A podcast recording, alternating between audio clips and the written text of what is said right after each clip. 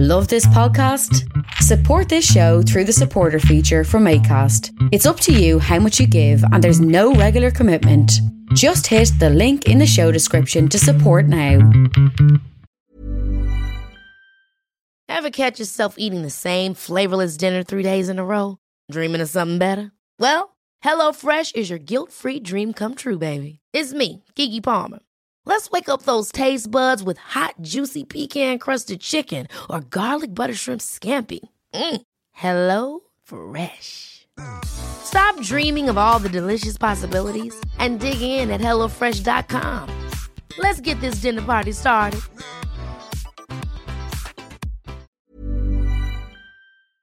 It's the Keith Walsh Podcast.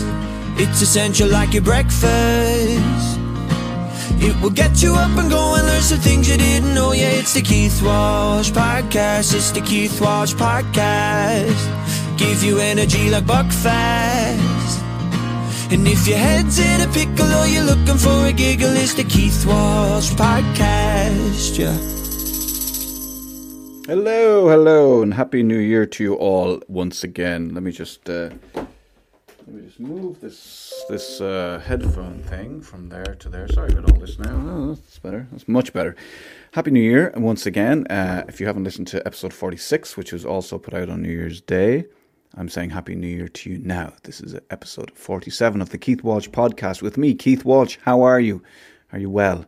I am very well. I'm enjoying. I enjoyed a very a very sober Christmas, and now it's New Year's, and I'm sober still, as in like I didn't drink last night. So, yeah, I really enjoyed it. My wife was saying, "God, flew by," and normally Christmas and holidays fly by, don't they? But um, for some reason, for me, maybe it was because I wasn't drinking. It didn't fly by, and not in a bad way. I just, yeah, I just, uh, I just enjoyed every minute of it. Um, so what's the crack? What's happening? Who are we? Where where's my head? Let me just find my um let me just find my uh Oh, I had my notes ready there and I can't find them. Excuse me here now. This is very bad that I'm doing this. There we go.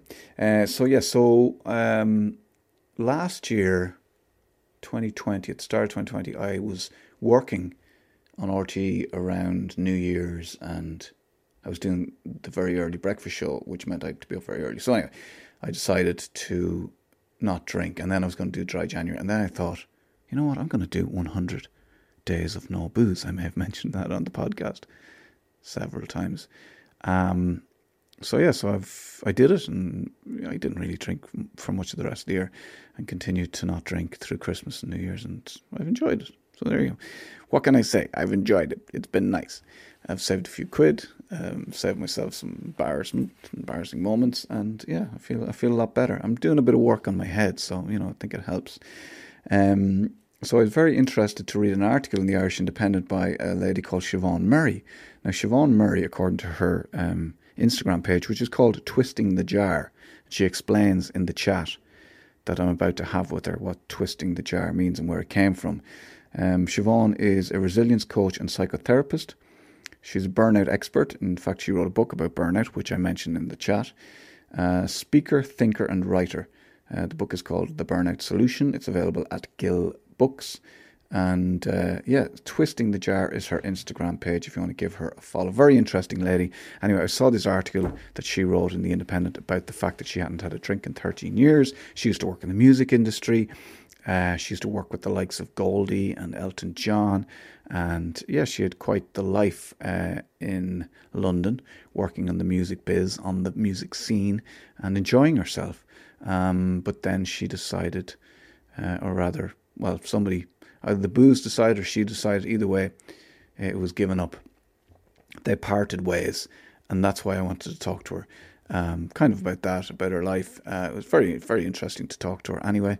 Um, and we had a lot in common, but not what she thought we had in common, which me, uh, which meant we start we got we got off to a bit of a misunderstanding.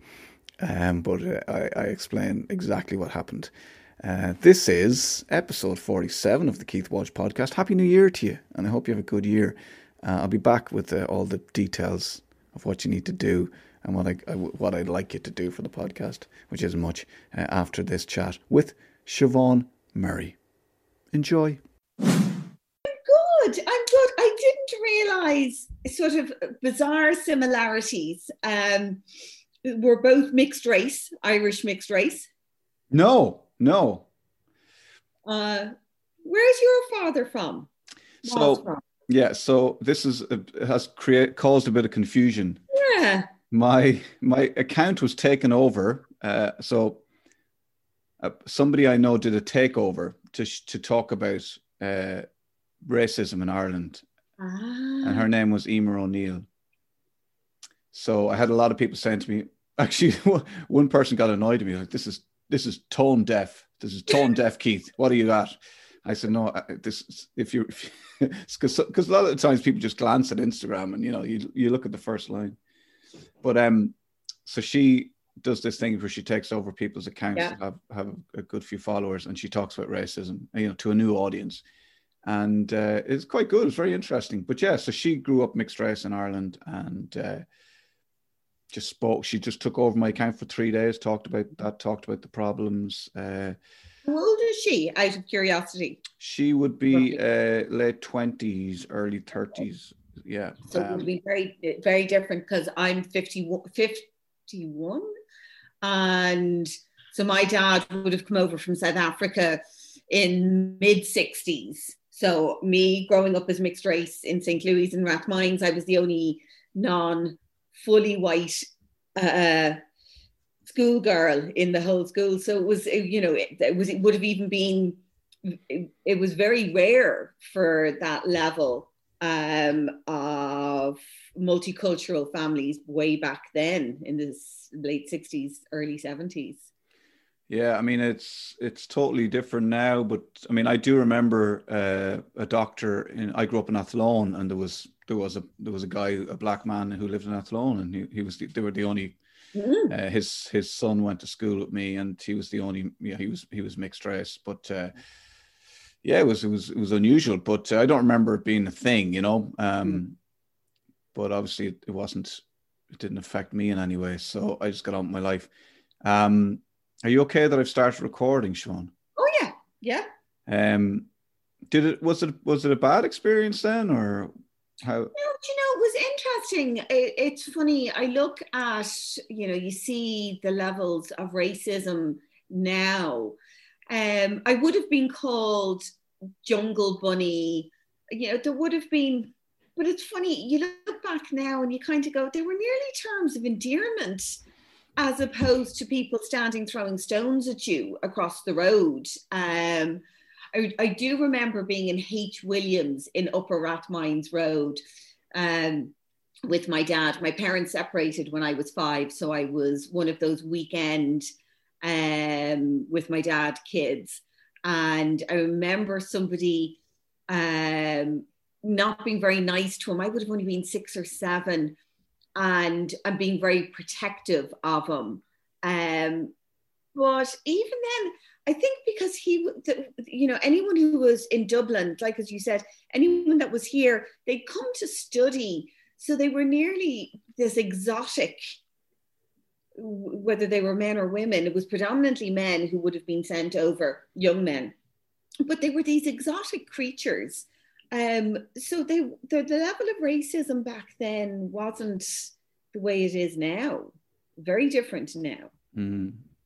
And probably depends on what where you lived and what circles you were moving in and you know who your friends were some some and some societies some parts of society are more open-minded as well and uh, i'd imagine for the likes of you know someone like paul mcgrath might have been a totally different you know he was in he was in uh, in foster homes and uh, stuff like that. So, but yeah, but uh, it, I mean, it's but now I think it's only that people who people are getting worried, and this is you know it's sort of feeding it. It's we're being told this thing that's you know the, you know that they're coming to take over. You know whoever they are. You know, and uh, whatever they're going to take over, because obviously Ireland is such a brilliant country, everyone wants to take it over. Um, and uh, that's where that's what feeds into the fear of people who are susceptible to fear, and that's why that's why you're getting the racism you're getting now, which is which very is. and it's very much based. I mean, I think the word ignorance and ignorant is such a harsh word. We think of ignorance as being a bad word, but actually, it's it's a great word because I mean, I'm ignorant about lots of things, which means I'm there's times I have to educate myself, um, and whether that's on cooking or racism or ageism or you know, understanding something I don't understand, that means I'm ignorant. Whereas we even use that word in such a derogatory way when people don't know something. Whereas it actually just means uh, there's an opportunity to learn something new about something you don't know about. Yeah, and yeah, it's that a lot of the time it is an ignorance, just just a lack of of knowledge about. I was in um, I was in Kenya the year before last, and I I spoke to on the on this podcast. I spoke to a guy, um, Dunga is his name, and he he grew up on the streets of uh, of Kenya, and I had him on the podcast just to sort of explain to people what life is like when you live in downtown Nairobi. You know, um, those people can't leave downtown Nairobi to get to uptown Nairobi, let alone leave Kenya, let alone leave get up over the other side of the equator towards Europe.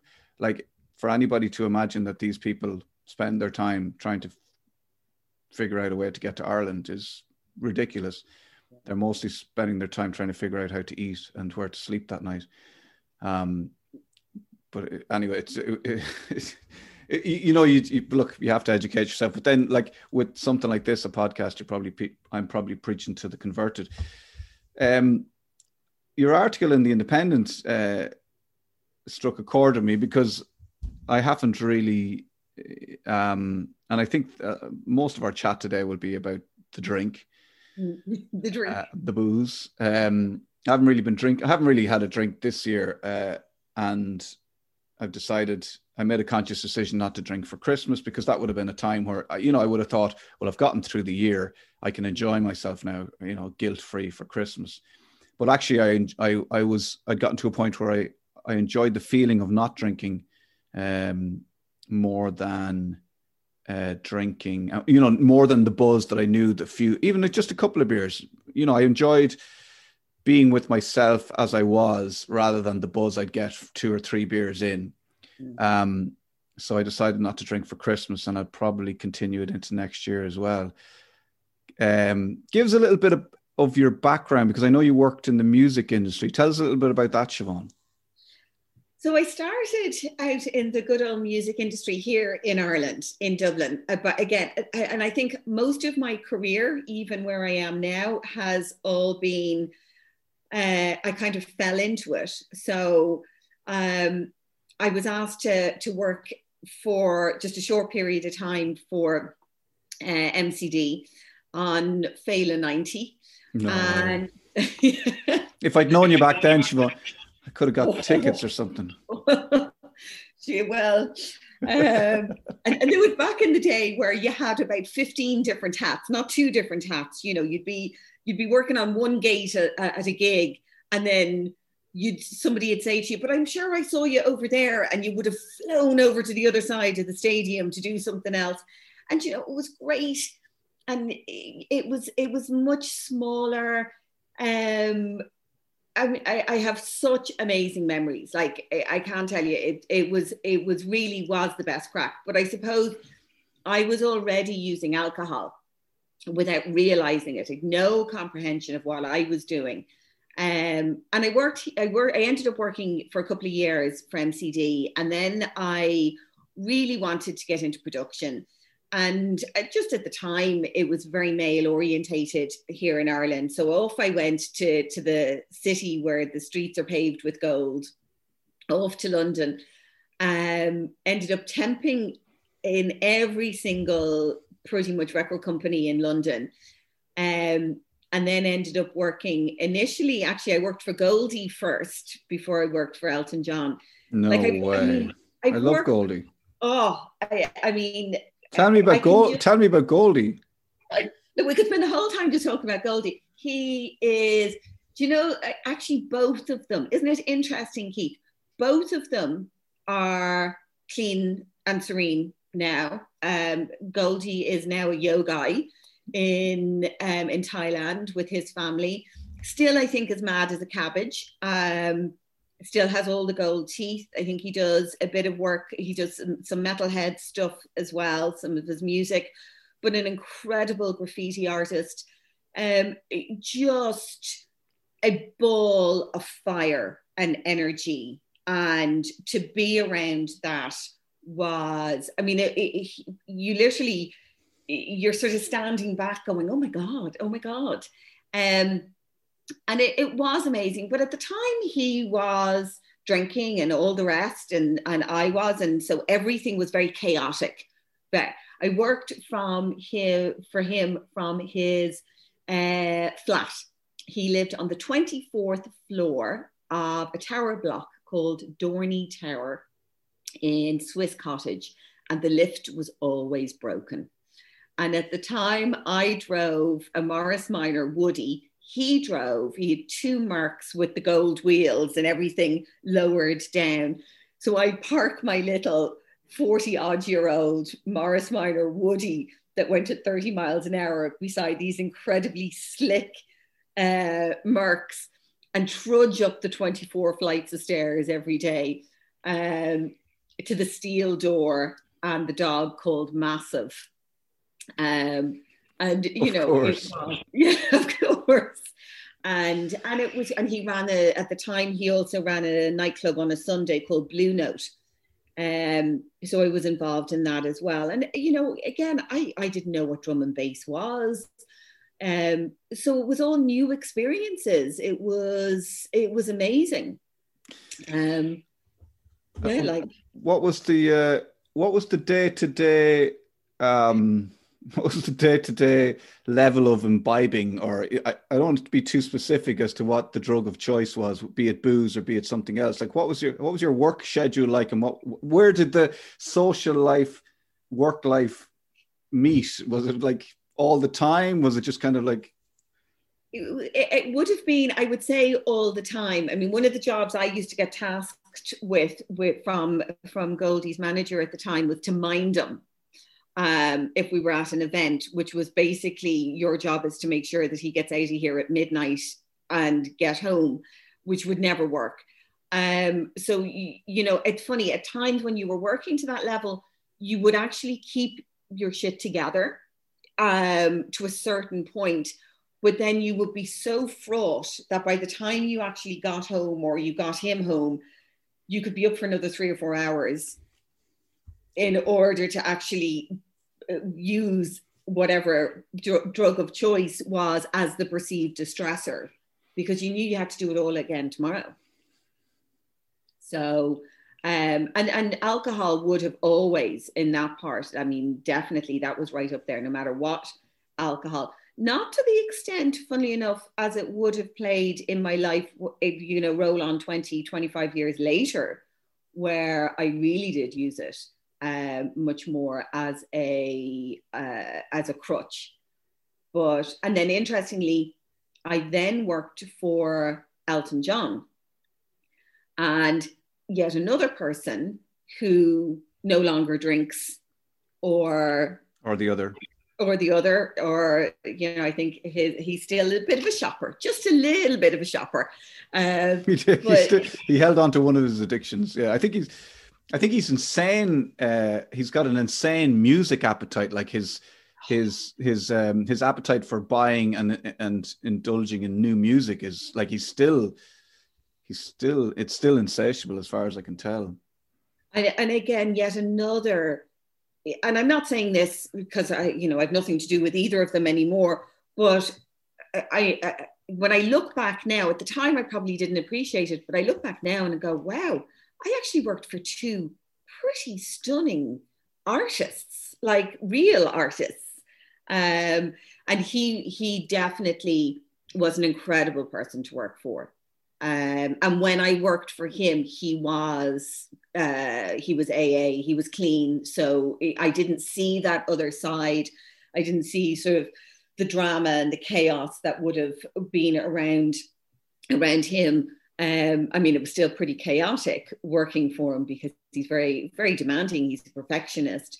Um, and I think that then I could even see my own drinking starting to take um, a an increase um, in the way when I look back now in the way that I would have drunk. It would have been daily. Because um, and from my experience of working in showbiz, uh, the business of show, uh, it's you. It, there is an attitude of well, if you can't stand the heat, get out of the kitchen. This is showbiz, baby, and you know the demands are high, and you got either handle it or you don't. So what you feel is if you can't handle it, you're weak. Mm. So in order to handle it, you self-medicate to, yeah. to, to, to deal with it. And I presume that's what you were at at that, that point. Oh, be well. I, I, I, and I do talk about this and I say it, and I'm sure people raise their eyes to heaven and go, oh, Jesus, a bit of tree huggerish now. But what I didn't realize is now I can say it, I'm an introvert. So for me, bizarrely, 2020 has actually suited my being more so than I probably even speak about um, because I'm very comfortable in my own space. But in order to be around those incredibly social situations, whether that was working in an office eh, within a show business environment or going to the gigs or going out for the dinners or doing all of those things that, that are part and parcel of the job. You can't go, oh, I'll go to the office nine to five, but I'm not going to the dinners because it, it, was part of it. Um, is in order to be able to walk through the front door of the dinner or the bar or the gig, I'd have to drink before I even got there. So no one really knew that. So they might see me, yeah, getting absolutely jarred at the event. They didn't realize I'd had a bottle before I'd even left the house, just to give me the the so oh, because all I wanted to do was be like everyone else, and everyone else seemed to be having a great time. And I kept going, you know, I if I'll have another bottle or another drink, and then I'll have a great time. I'll be like everyone else. Yeah, you never you never get quite get to that level, do you? You never find that yeah. spot. And um, did it come to a head at any point, or like how did you? I mean, so so did you? So you you worked with Gold, you worked with Elton John. Did you stay in the music industry? Did things change? Did you come back to Ireland?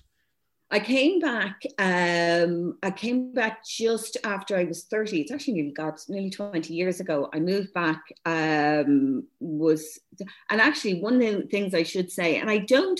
I actually forget to say this. Um, whenever I'm talking about the drink, the the drink. um, is through all of my 20s and pretty much most of my 30s, I was also 16 years on antidepressants. So I was here, I was taking antidepressants every day because I was told by a GP I was depressed. And then I was uh, taking a depressant every day just for good measure. Um, you know, and, and so I, and I think a lot of people do that. Um, they they sort of self-medicate with the alcohol to help them out of the depression, but that actually just compounds how they're feeling. But I moved back um, in my early 30s from London back to Ireland. And the music industry being much smaller here, um, unless you were going to work for the likes of U2 or um, back into MCD. And there were no jobs within those, those big organizations, amazing companies, but it was people who had those jobs were, were very much in them. So I saw an ad in the paper to set up the for charity manager for the Ronald McDonald Children's Charity, and never done anything like this in my life. And and I always say, I think I only got the interview because somebody looked at my CV and went, "She will bring her in for the crack." That looks that looks like she's done interesting stuff. But it was I actually loved it. I was housed in the McDonald's head office in Dublin but I was just me on my own. And there was a board, uh, committee board, but we worked to build the first Ronald McDonald House here in Ireland. And because of my connections within the music industry, we were able to have pretty decent charity balls. I got David Soul to play, um, to sing at one of them.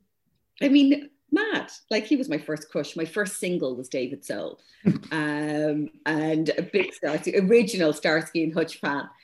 Um, and then the, the house got built in Crumlin, and that was great. And then I still drinking my head off, still doing all the mad stuff.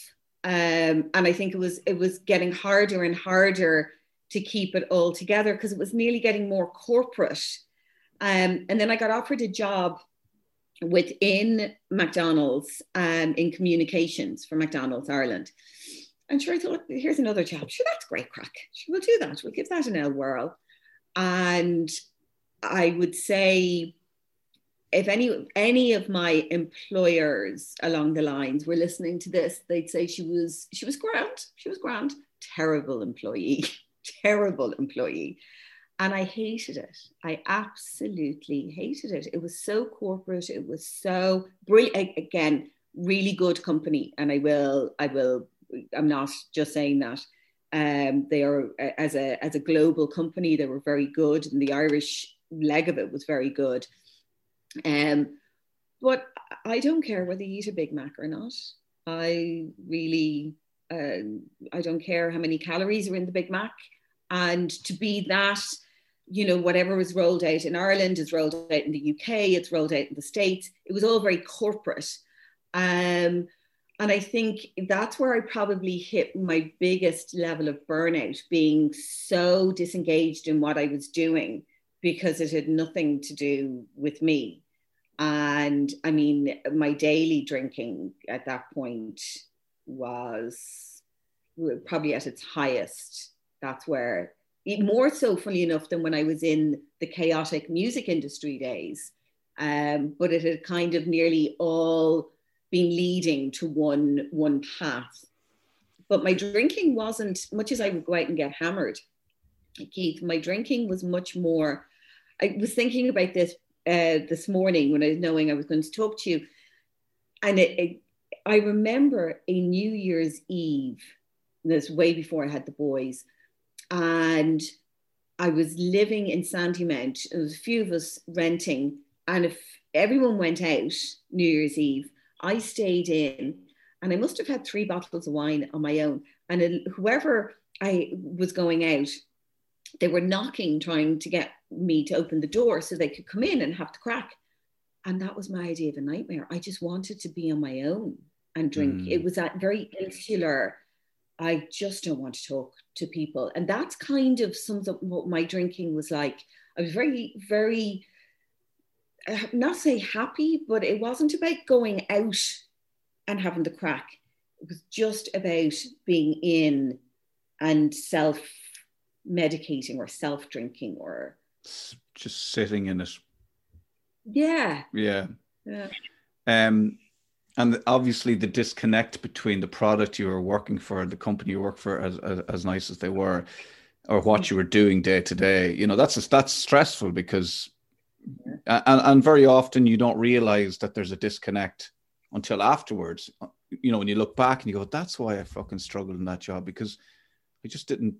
There was no connection. I didn't care about it. I didn't care what I was doing, and also I probably cared. You know, the I was probably it was probably the opposite for me. Like I, you know, I cared about everything except this particular product, which can be very difficult. But but there again, it's a tough business. You have to get on with it. You have to keep going. You know, there's you don't want to be seen to be weak. And and I often talk about men and mental health, but it's much the same for you know women with careers and uh, that you can't be seen to be weak and probably more so for a woman in an in in in a tough industry especially with communications the music industry advertising marketing uh, that's a tough industry and and if you're if you want to be seen as a you know a, a formidable person to deal with mm. that can be that that can be a tough place to be because you can't then turn around to somebody and go i'm a formidable person to deal with but actually i'm really struggling here at the moment? You know, you, there's no. At what point do you admit to yourself that you're struggling? You know. Yeah, and it's you know it's only it's only when you hindsight's such a great thing. I'm even thinking back as we're talking to you know the Christmases gone by, working within that those industries and the Christmas lunches, and you'd have a Christmas lunch on a Tuesday, and you could have another one on a Wednesday. By Thursday, I was so three day hungover that even getting to the lunch, but the only way to get through the lunches was to drink. It was just, it was, it actually makes me feel it's no wonder I actually don't have an issue with thinking I'll ever go back drinking again because I could never go back to feeling like that at all. It's just, you know, this is my 14th Christmas just gone. And it is, as each year goes by, I kind of think, oh, yeah, no, but as soon as the lads are old enough and I've shown them the front door, I keep saying this once they know where the front door is and they're gone, sure, I might have a drink then. I, I I, I don't, I never say never, but I think it would take something very, very monumental to make me pick up a drink again. Yeah, I try and think about, and I would say that I wasn't like I wasn't a someone actually. I, I suggested on on social media that we do if anybody wants to join, we'll do hundred days of no booze for the start of the year, and uh, and also I'd mentioned that I wasn't hadn't this was my first time not drinking for Christmas in 30 years, which is crazy. So I was drinking from when I was 17. And, and it makes me feel old. but um and someone said, Oh, I didn't re- well done, I didn't realize you had a drink problem. And straight away I was like, you know, I don't have a drink problem. And then you're kind of thinking, well, what is a drink problem? Maybe I did have a drink problem. Like I was a, a weekend drinker. Uh, I worked on a breakfast show, so I had to be up early on a Monday morning. So I only drank Fridays and Saturdays, but it was binge drinking, I suppose. Um, and then holidays, uh, I would drink every day on holidays. Um, Christmas, summer holidays, you know, drinking just yeah. a few a few beers by the pool, or whatever, you know, and it would never get out of hand. But now, when I think of having a drink, I don't think about the buzz of the first two or three drinks, I think of the feeling I have two days later when I'm filled with doom, uh, the sense of doom, like something terrible is going to happen to me, and I'm a bad person, and I hate myself, mm-hmm. and that kind of depression, and uh, just uh, that's that's what I try and focus on when I think about having a drink, because I I can live without it. I can go days without it. I can go weeks without it. You know, I've I've often gone six months without it. Mm-hmm. But I'm trying to get to a point where I just I'd rather just not, um, if that's possible. And as you say, like it's hard. It, it's it's much harder if you say, ne- you know, I'm never going to drink again, because that's that's that get, puts a certain amount of pressure on you. So you try and take it day by day. Um, and but that's the thing about, you know, when that person said to me, "Have you got a drink problem?" You you know, you said in the article you weren't a you didn't have a drink problem, did you? You weren't a problem drinker. There was no, it wasn't affecting your work, or there wasn't, you know, you weren't, nothing bad was happening because nothing obviously bad was happening. Nothing obviously bad, but isn't it interesting? Because I think with anything, um, there there becomes that that question or that statement. Oh, I didn't realize you had a drink problem, which you know makes you think, well, did I have a drink problem, or do I have a drink problem? The focus then becomes on whether you have a problem or not, not on whether actually having a break from it would be a good thing or because it's now oh i don't have a problem. And because people are you know sure i only drink uh, on a friday and saturday night i don't have a drink problem. Or i i only have a glass of wine. But it, it's something is only ever a problem if it's causing you or the you and or those around you an issue and for me, even when I was at the, the peak of my, as I call it, alcohol dependency, it, I didn't go to AA and I'm not knocking AA. I didn't go to rehab. I didn't do anything like that. I, I just suddenly, I made a decision on the 1st of November um, to not drink that month because I'd had a very big night out on the 31st and peaked very, very early on in the night. Um, and I, what I did for the month was I used to just pour a glass of Diet 7 Up into a wine glass every evening at six o'clock. And it was that placebo effect. I never, I didn't spend a huge amount of time. I don't think I spent any time questioning whether I had a problem or not. I knew I just didn't want to feel the way I did that Saturday morning, the 1st of November. And so that's all I wanted to do was not feel like that. And I think had I suddenly gone down the road of do I have a problem? Do I not have a problem? I would have created a bigger problem in stopping drinking rather than just deciding to stop, if that makes sense. Mm. And I think that's it doesn't it makes sense as well. Obviously, you you you you literally just said I'm just not going to drink. And probably in your head you're thinking, well, December's going to be busy. There's going to be a lot of nights out. I'm going to be prepared, you know, because we do that all the time, you know. And I've lots of friends who would give up drinking up until you know the week before Christmas, you know, to get to get ready first and to make sure they're you know not to put on too much weight and all that. But um, what year was that then? So I have to go backwards. Uh, this year, first of November this year was my 13 year anniversary. Right. Okay, so it's 13 years. That's the. Um, and so November came and went. You did your 30 days. You did the month, and, and then, then I did.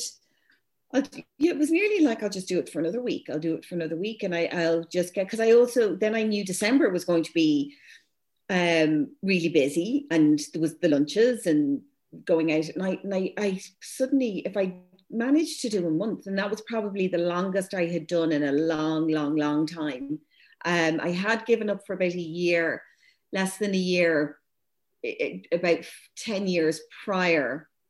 Um, so I kind of I didn't want to put that pressure on myself. So I just went, I'll just keep going along with this because I just it was the feeling. It's what you were saying earlier. It wasn't the and, and I will say the first year of not drinking was really hard. Not because I missed alcohol, but I actually didn't know what to do with myself in social situations. I felt like a I three arms. You know, I didn't know what because if, if I was when in my drinking days, if I was meeting you in a pub for a drink, apart from the fact I would have had a couple of glasses of wine before I left home. Let's say I was meeting you in a pub in town and there was a pub up the road in the. I would have stopped at the pub up the road to have a glass of wine to still give me courage. Not courage, it was just to to be able to be. Um, and then I would have walked into the pub. I would have gone, How are you, Keith? Hang on a minute. I'll just go to the bar and get our drinks. What are you having? So I would have even come and talked to you first. I would have gone straight to the bar. Whereas now, yeah, the rarity that I'd go into a pub, but now my focus is on the person I'm meeting or the people I'm meeting. I don't need that. I've taken all that away. So it, that and that did take a good year. So when people you know, I never want to preach about not drinking and, eh, you know, it's each to their own and all of that. But it definitely, I think when people use alcohol as that distressor or that crutch and they take it away, they actually get to know who they are and maybe they might actually get to like themselves. Totally. Yeah. I mean, the thing that I try and describe about why, I, how I give up alcohol was the work and I think it's important to say that as well as the work I was doing, like I started going to therapy. So, and this all happened not this, not at the start of this year, but two years ago. You know, I started therapy. So I'm kind of two years seeing a therapist, which I love. And that got me to the point where one day it was the weekend and Suzanne, my wife, said, Are you going to have a drink? And I realized in that moment, because of all the work I'd done on myself, I was like, I thought about the feeling of having a few beers and how I'd feel after that. And I thought about because I was feeling better about myself. I liked myself. I was I'd done a lot of work on myself, you know. Mm-hmm. Had you done up and up until say the first of November, if you look back now, are you are there times where you're going, actually, I'd started working on myself before that. The first of November was almost like an end point obviously a starting point, but also an end point of some work that you'd been doing on yourself at, up until that point, or not? Well, no, I would have I would have stuck my toe into my own personal therapy, and I would have lasted maybe three or four weeks, and then I would have gone uh, like over the years, and I would have gone Ashram Grant, Ashram Grant. Uh, but but you were thinking about it. Not, no. I wouldn't even say consciously, but where it did is, if you imagine that was the so chart, the boys would have been 24 and six months old at the time. And it must be maybe two years later that I then went and did my degree in counseling and psychotherapy. And in order to become a therapist or do your degree, you have to do a minimum of 50 hours personal therapy. So all along, I would have gone, I don't have time to be opening up cans of worms. No, I'm grand. You know, take another glass of wine. You're absolutely fine. Whereas in order to to um, it's probably the only degree other than say medicine or something where you are shoved out there into a nursing where you're you're put on site. But to to be a therapist you have to do those 50 hours minimum. And if you don't you don't pass. So it's not about the essays. It's not about knowing the theories. It's not about knowing all about jung and and freud and and all of that it's actually what you learn about yourself and what you then bring into a therapy room as a therapist. Um, so I think it was at that point, I don't think I would have ended up down the road I am and become a therapist and, and added on to all the other bits that I've done had I not given up drinking. Because if I was sitting, and I'm not saying that every therapist has to be a non drinker, for me, drinking was an issue so for me, if I had stayed drinking and I had gone down the road and become a therapist and was sitting in a room opposite a client, I wouldn't have been congruent in who I am at all. So I didn't give up to become a therapist, but I didn't get become a therapist because I gave up drinking. But it definitely, you know, it did align at the right time. Um, that this is probably the one career in what I've been doing that I'm at my most comfortable, content. Um, I probably work longer hours than I've d- done in all my years of working, but I get to be me. I don't need to put on the masks. Yeah, I, I, get it totally. I totally understand it. Um,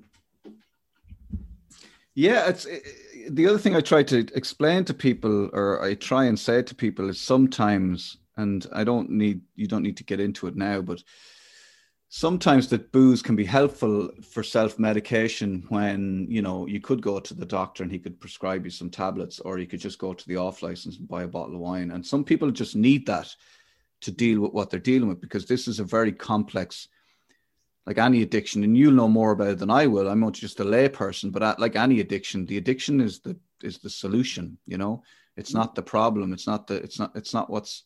It's not the. It's not what's.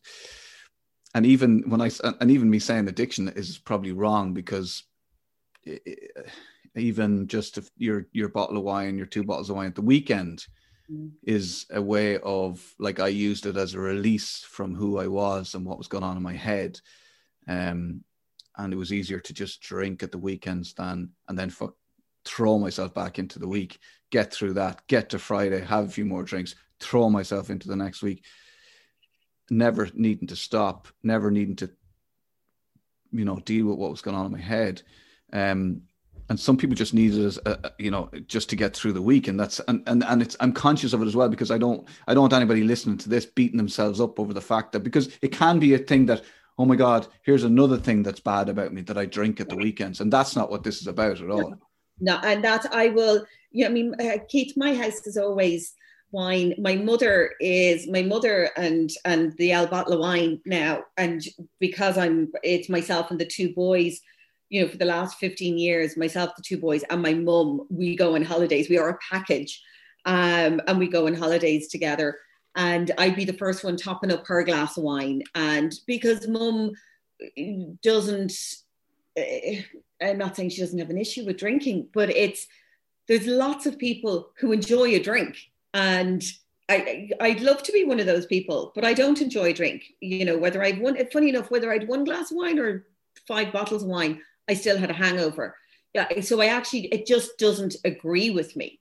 Um, so there's that's another reason for me not to drink and i never ever ever want um, for anybody friends or or clients to think oh jesus i can't tell her i drink a bottle of wine at the weekend it's as you say, it's there's nothing preachy about this. It's more for people to understand.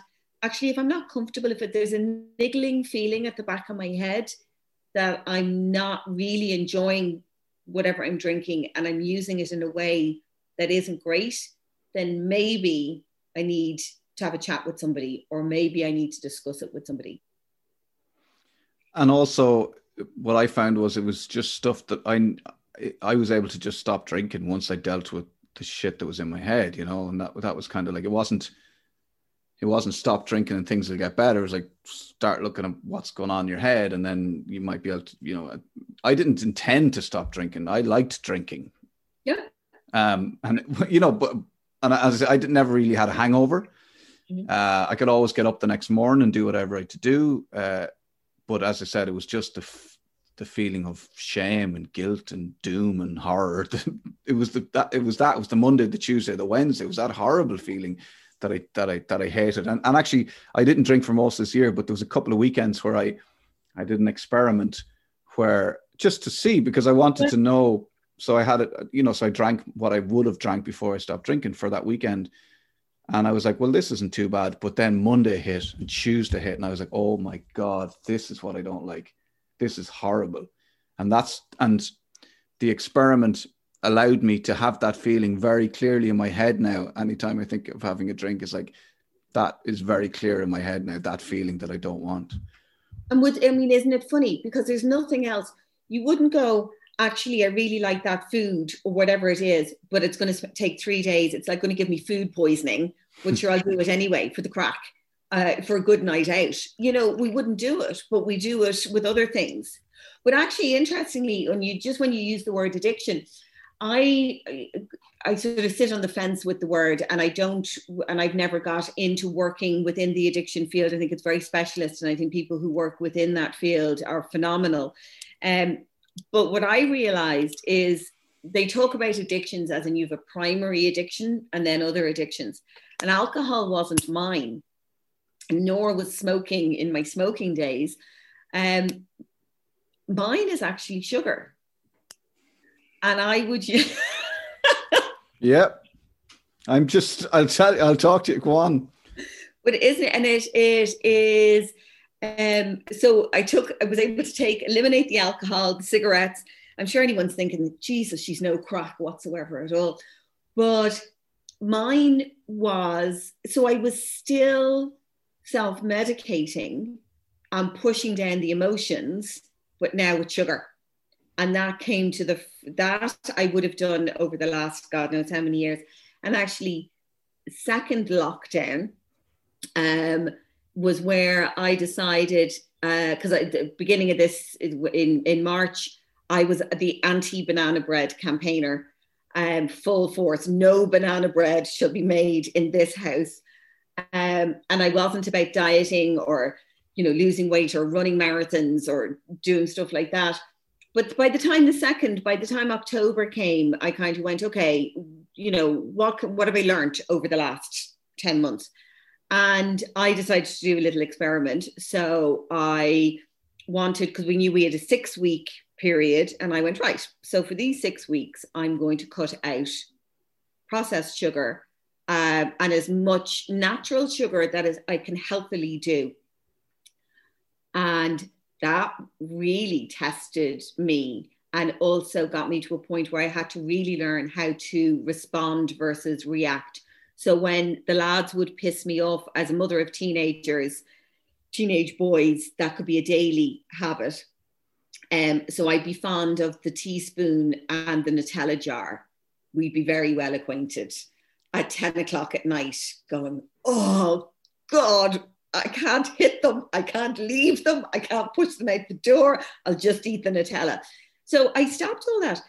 And that was harder to do than stopping drinking.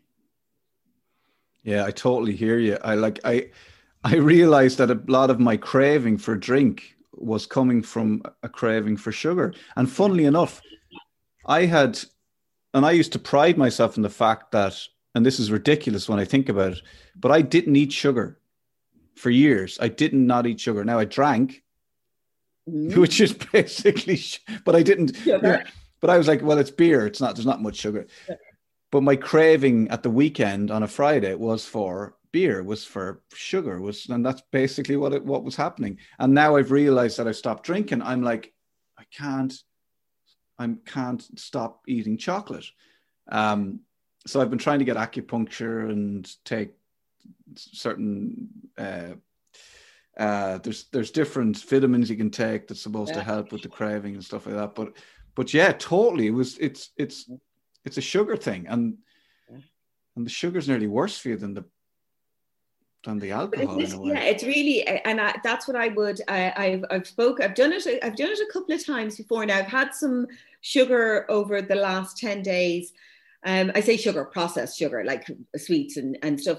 Nowhere near the amount that I would have in the past. And I think because this is the longest that that six week period of I was really I cut everything out just to see, and I was drinking lots of water. And if I needed to go to bed at seven o'clock at night, I just actually went to bed and just went. I'm tired. My body is exhausted.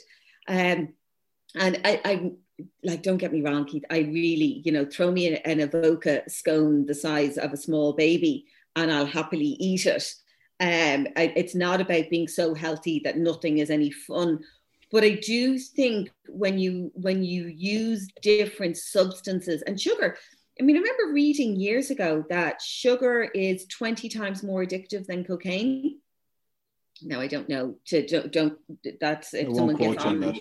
Yeah, if someone gets on and says, "Jesus, that's not true," um, but it is very addictive and it is you can use it in lots of different ways um you know you can use it as a self-soother it, it it has lots there's good like dark chocolate is good for you eating copious amounts of biscuits and shite is not good for you mm.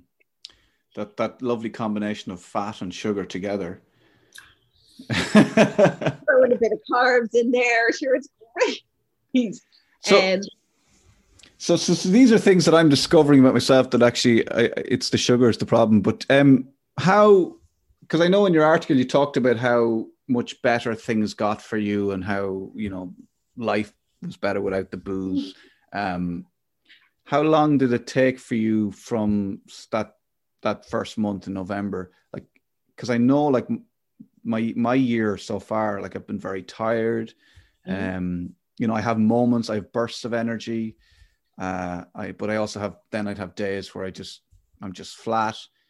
Um, you know, and everybody's different. But did it did it take you long to sort of find your mojo to to see how? I mean, because obviously you've gone on to to be a very successful therapist. You've written uh, the book, The Burnout Solution. You know, and you know you, you've you found a whole new career and, and you're very mm-hmm. successful at it did that was that a period like you know i i, I read a book um uh it was called um we are the luckiest laura McKowen and she was kind of talking about this these three years that it took her now she was she'd kind of give up for 20 days end up drinking again so that first year was very and I think she went to A as well. So that was a very difficult first year, and then but but it was kind of three years before she really felt okay.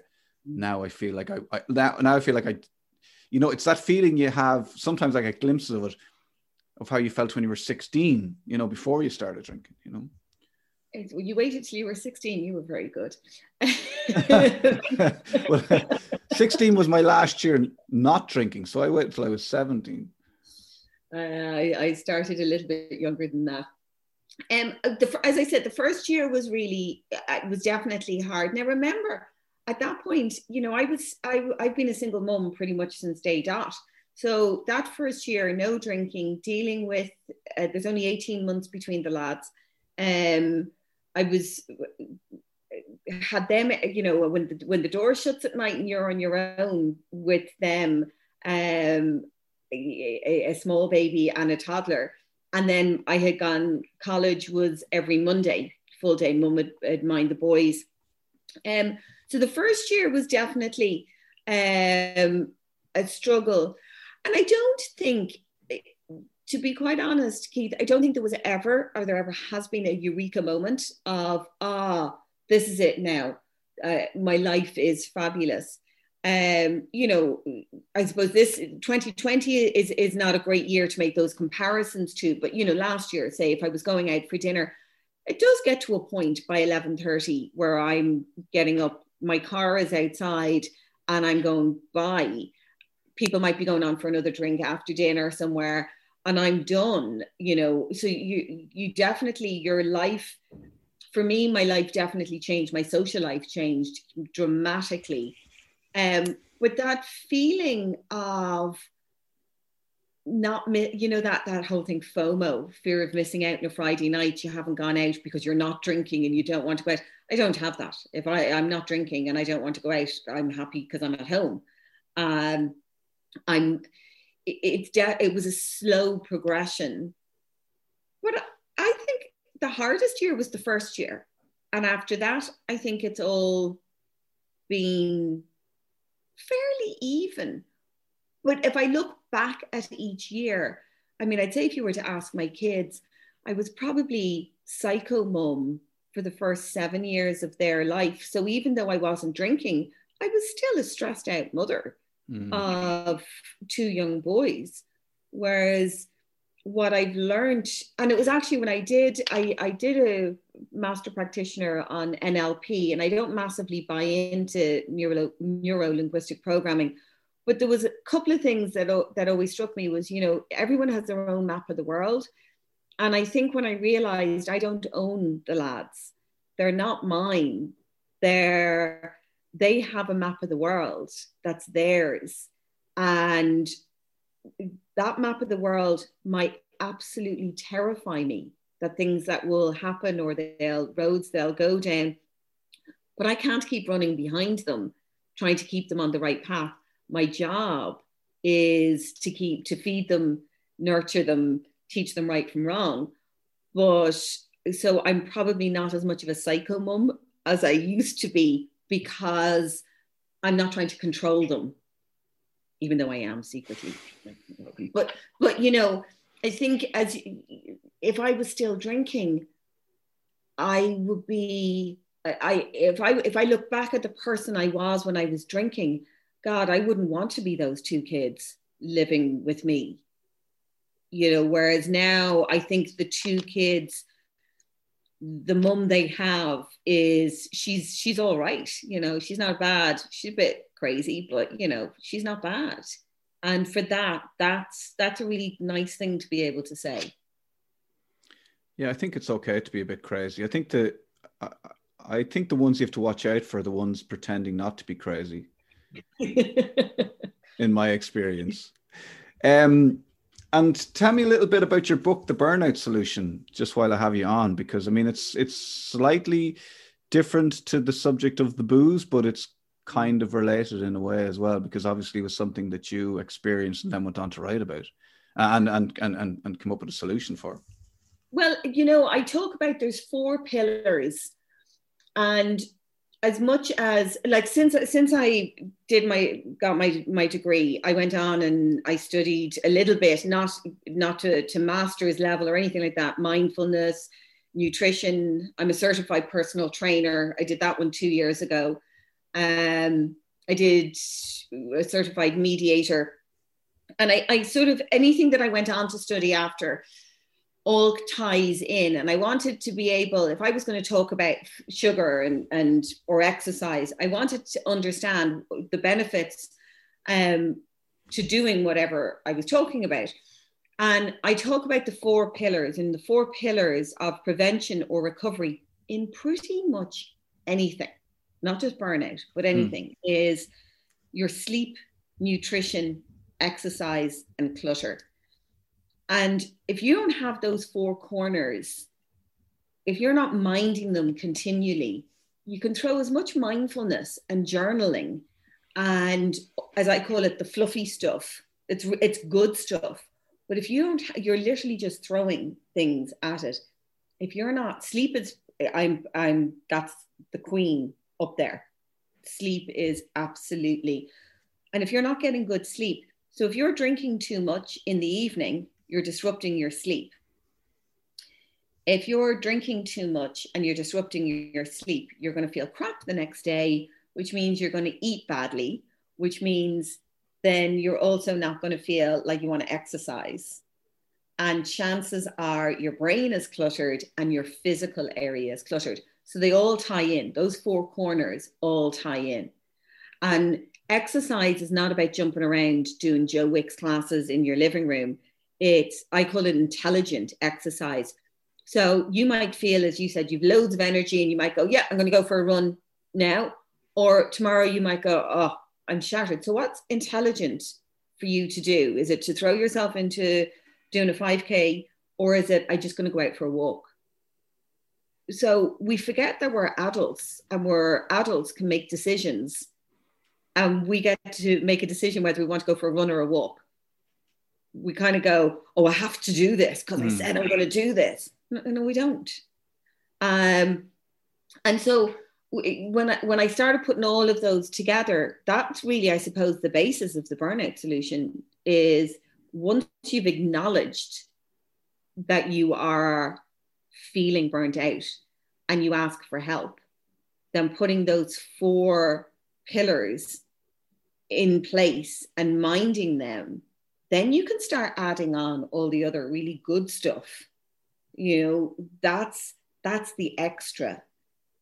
But I think as Irish people, um, actually, I think people around the world, we've we've got bad or poor at putting ourselves first, mm. at hmm. minding minding those core four things yeah doing things for your nice things for yourself seems to be an issue um, and you know we live the way we live because we deserve to be to be living in a messy house and uh, to be not getting enough sleep and you know we we do it to ourselves you know Oh, I remember doing it. I do a lot of, of corporate uh, work, and I remember doing a talk, an in person back in the day in January talk and I'm up on the stage and I'm giving it socks and I'm saying, you know, I'm talking about the difference between self care and self kindness. And uh, I was saying, you know, imagine, eh, imagine if something happened and you weren't able to get to the hairdresser because you called the hairdresser your self care. And it, for some reason it was closed, or the gym was closed, or the golf course was closed. And literally, who would have known, you know, less than six weeks later, but that's because people go, oh yeah, no, I've had a really bad week. Do You know, I'm gonna I'm gonna go and get my nails done on a Saturday, or I'm gonna play round golf, or I'm going to do, you know, whatever it is, because that's what they call their self-care. Well, you take all that away and you're left with yourself, as a lot of people in the last year have. So what you do then? Now you're left with your self-kindness. So how you think and talk to and about yourself is your self is your self care care and your self kindness. It's not the external stuff. External stuff could be taken away at any given moment. So you need to be able to still sit with yourself and be okay. Not fabulous, just be okay. That's all we ever need to be. Yeah, that's the one thing I learned as well from therapy is like I, I you know, I thought happiness was an important kind of word or thing, and I just realized that contentment is the thing that that that's contentment is great, you know. Um, just to sit in your own house with yourself and, and your family and just be happy to be there and not you know not thinking i need to be going where are we going this weekend? When's our next holiday booked? When's our you know what's next? What's you know what what are we doing tonight? What you know where you just sit there and go this is great you know just this um contentment is very important. Before i let you go because you've been very good and you've given me lots of your time uh, Siobhan, what's uh, Twisting the Jar is the name of your Instagram account. What's Twisting the Jar? Okay, so very quickly, I'll keep this as quick as possible. When I was about five, uh, my mum had mum was about 32. She actually worked in an ad agency, and she was newly single. Um, she'd separated from my dad. We were back living with my granny, and mum had uh, went to work, and she had a brain hemorrhage and she was paralyzed down her left side. She was in hospital for a good few months. Came out, and God love her, she um, then had a nervous, full on nervous breakdown a couple of months after that because she couldn't cope with not being able to do what she'd been able to do previously. So anyway, she's she's um, uh, she gets full use of her limbs back. She's still slightly weaker on her left side, and uh, what stage? I was about fifteen. Mum and I were now living in a grotty little flat in Rathmines, and she had set up one of the first employment agencies in the 80s in this country when we were in the depths of a recession. Amazing woman. Um, but she was, as I said, slightly weaker on her left side. And we're standing in the kitchen, nothing in the fridge. And she was making spaghetti bolognese and she didn't have the power to twist the jar. So she said to me, Will you open that for me? And I was a real grumpy 15 year old. And I tried really hard and I couldn't do it. And she said, Close your eyes and visualize yourself twisting the jar open. And I did. And it was that lovely pop. I can still hear it, that lovely pop sound.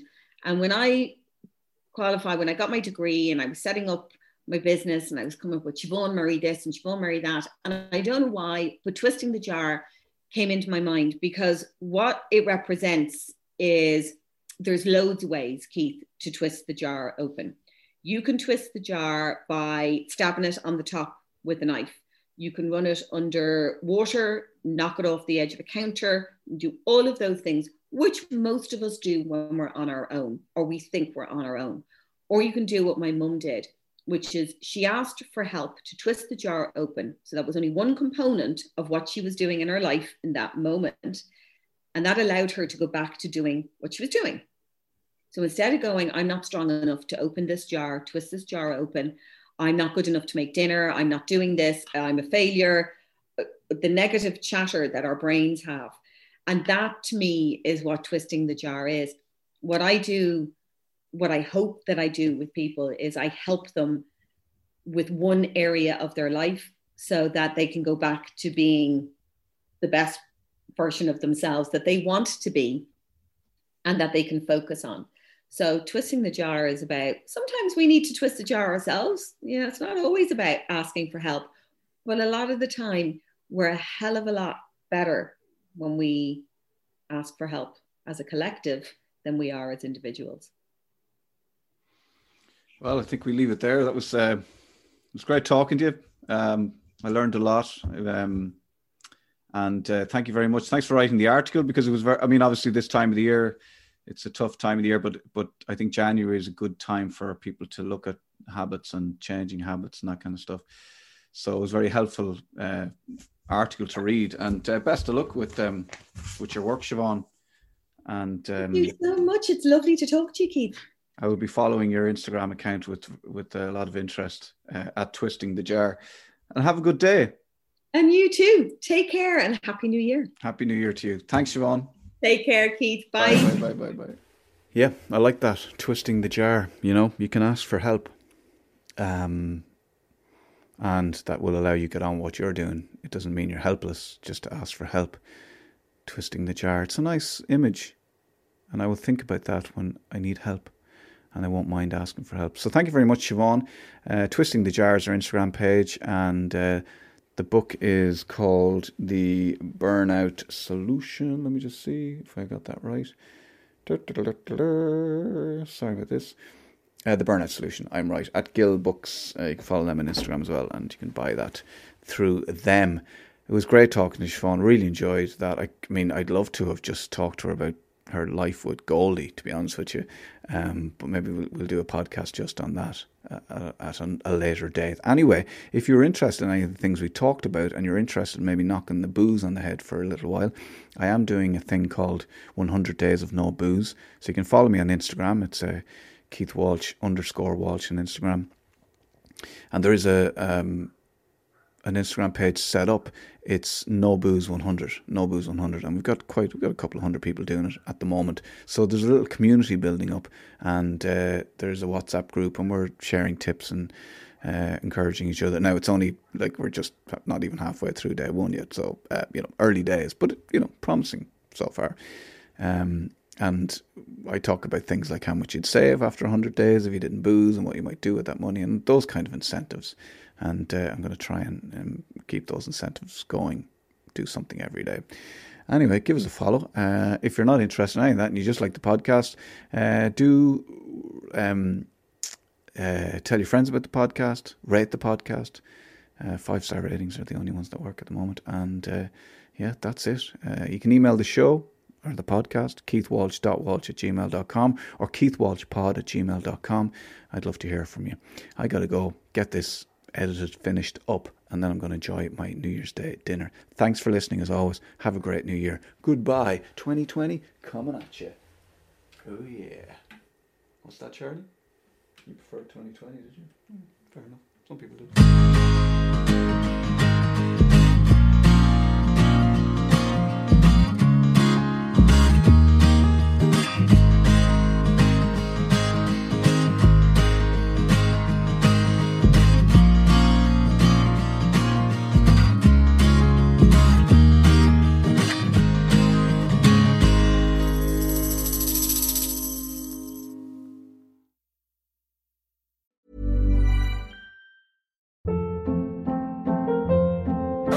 Hold up. What was that? Boring. No flavor. That was as bad as those leftovers you ate all week. Keke Palmer here, and it's time to say hello to something fresh and guilt-free. Hello Fresh. Jazz up dinner with pecan-crusted chicken or garlic butter shrimp scampi. Now that's music to my mouth. Hello Fresh. Let's get this dinner party started. Discover all the delicious possibilities at hellofresh.com.